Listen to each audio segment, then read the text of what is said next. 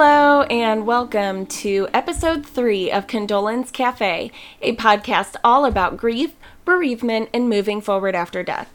I am your host, Brittany Rosenmiller, owner and founder of Death Positive STL, and for today's episode, I am sharing a personal story submitted by Samantha Prather about the loss of her dear mother, Bernadette. Now, before I read Sam's story to you, I just have to take a moment to say how amazed I am at her strength and resilience. We are friends on Facebook, and so I watched from afar as she posted about her mom's diagnosis and kept people updated on her progress. And through all of this, Sam was working toward graduating cosmetology school, and if I remember correctly, I think she graduated on the day of her mother's funeral. Like, she went from the service to her school to accept her diploma.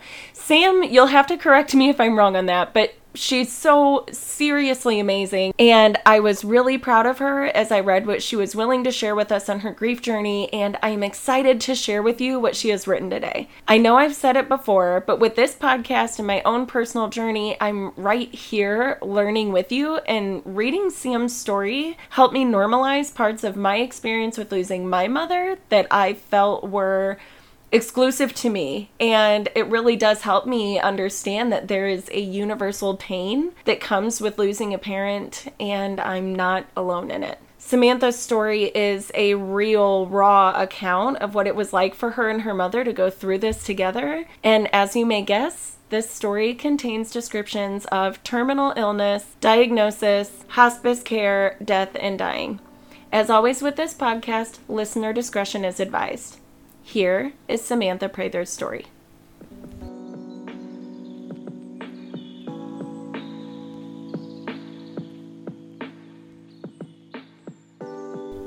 My story about grief is unfortunately about my mom. I say unfortunately because I wish she didn't have to pass, then I wouldn't have to share our story. I really wish this story didn't have to exist quite yet. My mom was Bernadette M. Berry. She was 61 years old and was tragically taken from this world due to cancer.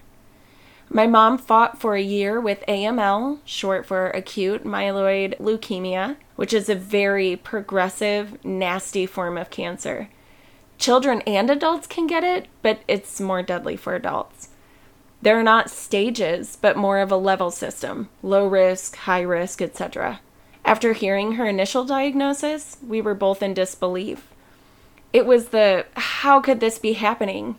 What did I do wrong to deserve this? It was almost a time when my mom started to question her faith in God and me questioning life in general. My mom was a non smoker, healthy woman. She never would drink alcohol, watched everything she ate, all of that. Sadly, she was considered the high risk of her cancer. Treatment started pretty immediately, my mom endured many rounds of chemo, some of the strongest on the market, and went through a clinical trial with no remission. It was tough on her, me, and my family. I watched my mom go through so much. I saw the pain and agony fill her eyes, but I also witnessed the most courageous woman of my life. I saw bravery and optimism in real time. While my mom went in and out of the hospital, I visited her as much as I could for hours and hours. I made many trips to the hospital. I spent lots of hours with her wherever she was. I encouraged her to fight, fight, and fight. I didn't want her to give up, nor did I want myself to give up either. The last treatment she received did not work. This was the last straw, her last option. The specialists and doctors were out of possible ways to cure her. When she was discharged from the hospital, she went home. About 48 hours later, she began to run a fever, which can be very deadly for someone who has no white count, low blood count, etc. My mom was back in the hospital. I was told that her main doctor would be coming by her room to speak to us about her final options. Knots were in my stomach. My mom was uneasy. I tried to remain cheerful and optimistic as I could for her. I could see that she was very scared and worried. The doctor comes in, it was around five ish in the evening, The sun was just now setting and shining brightly into my mom's hospital room. I was sitting on the couch, my mom sitting in her chair, and the doctor sitting in the middle of us on the bed. He wouldn't make much eye contact as he was speaking to us. As he's looking out the sunset, he tells us, Unfortunately, there are no more options. My mom's cancer is too progressive for any further treatment, and her options at this time are one, supportive care, or two, hospice care. My mom begins to cry, looks at me, looks at him, pleading there must be another option. She says, I'm too young to be having to die. Can't I do another round of chemo? I completely go numb at hearing this news. My mom is going to die, and there isn't anything I can do. The doctor says he's very sorry, and then before I can say a word, he shakes my hand, says sorry again, and leaves.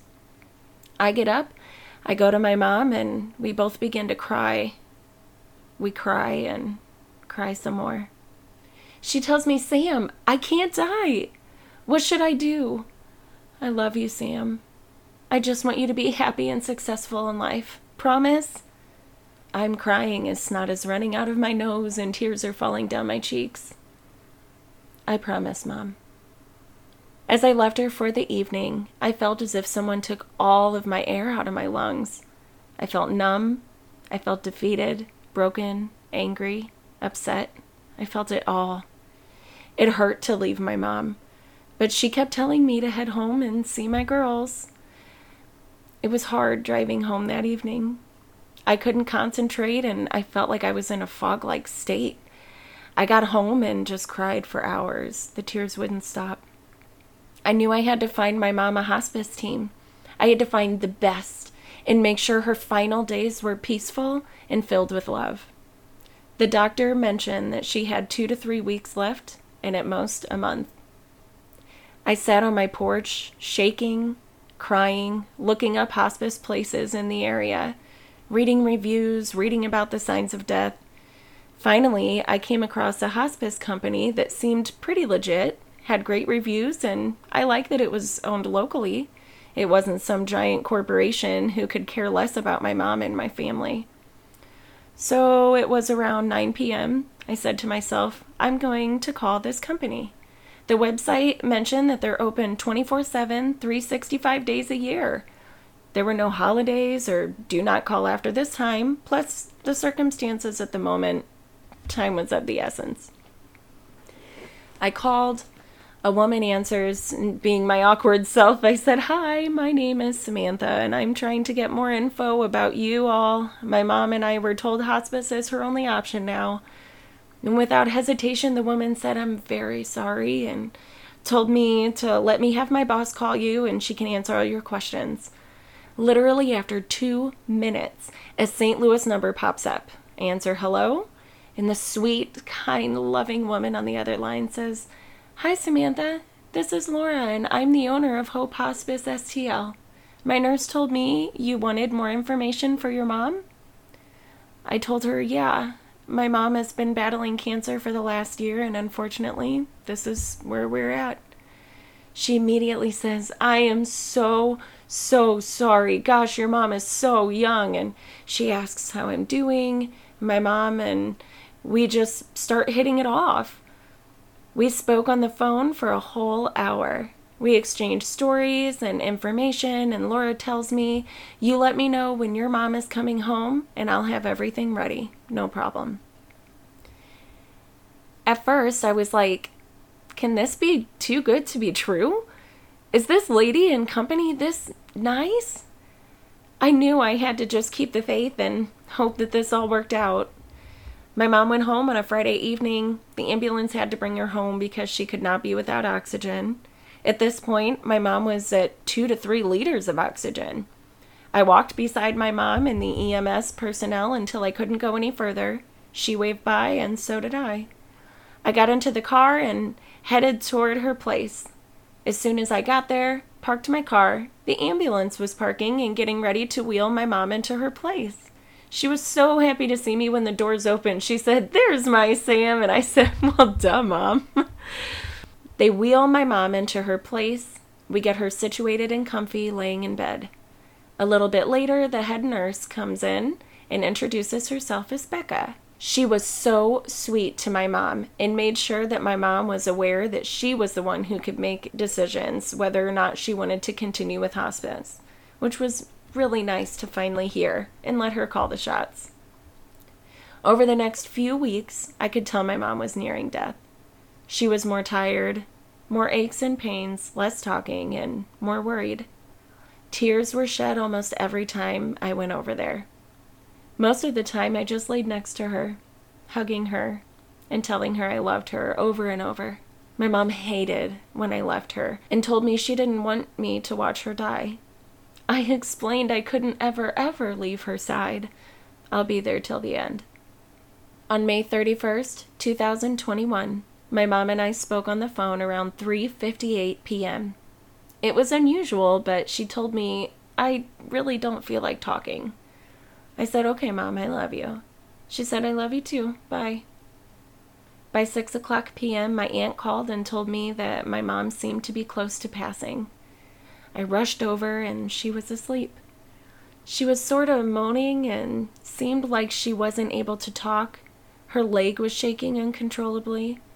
After a few hours, her breathing was a little more regular, oxygen was turned up, and we just watched her. By midnight, I decided to leave and get some rest.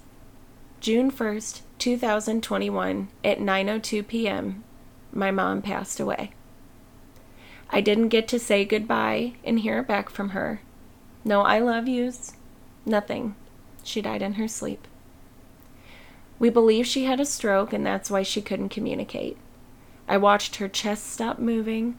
I had laid my ear against her chest and heard not a beating heart.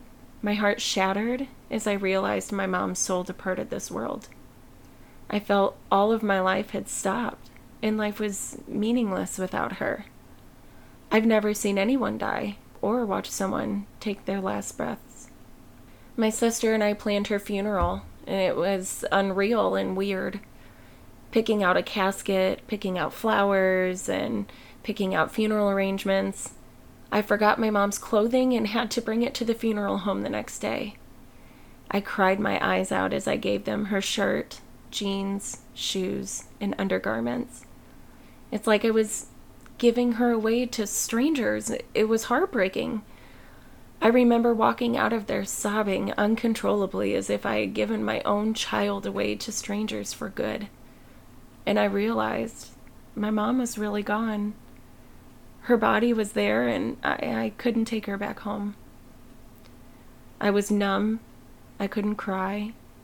I couldn't eat or sleep. I felt dead inside. I haven't felt the same since she passed. Some days are better than others, but the only thing that remains the same is a life without my mom.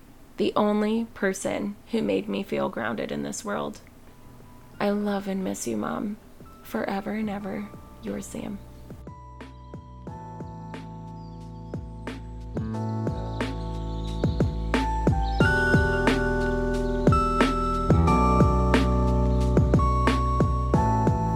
Gosh, what an incredible and inspiring story. Thank you so much, Sam, for submitting your story and allowing me to share it with my listeners. I truly believe it will help someone on their own grief journey feel a little less alone and a little more seen. If you would like me to share your story in an upcoming episode, I am currently accepting listener submissions. So if you have a personal story about grief, loss, bereavement, or death, please feel free to submit it to info at deathpositivestl.com. As always, thank you so incredibly much for listening. Simply by tuning in, you are supporting the death positive movement and creating a society in which we can openly talk about death, the one thing that we will all experience regardless of our race, gender, or status. Special thanks to Death Positive STL for supporting this episode, and also to Babasmas for their song Sun Shines Through the Leaves, which you heard in our intro. To learn more about Death Positive STL and the services offered to the St. Louis area, be sure to head over to deathpositivestl.com. That's all for today's episode, but you can keep the conversation going on Instagram with hashtag condolence cafe. In the meantime, stay positive, and I'll be back next Wednesday for another episode of Condolence Cafe.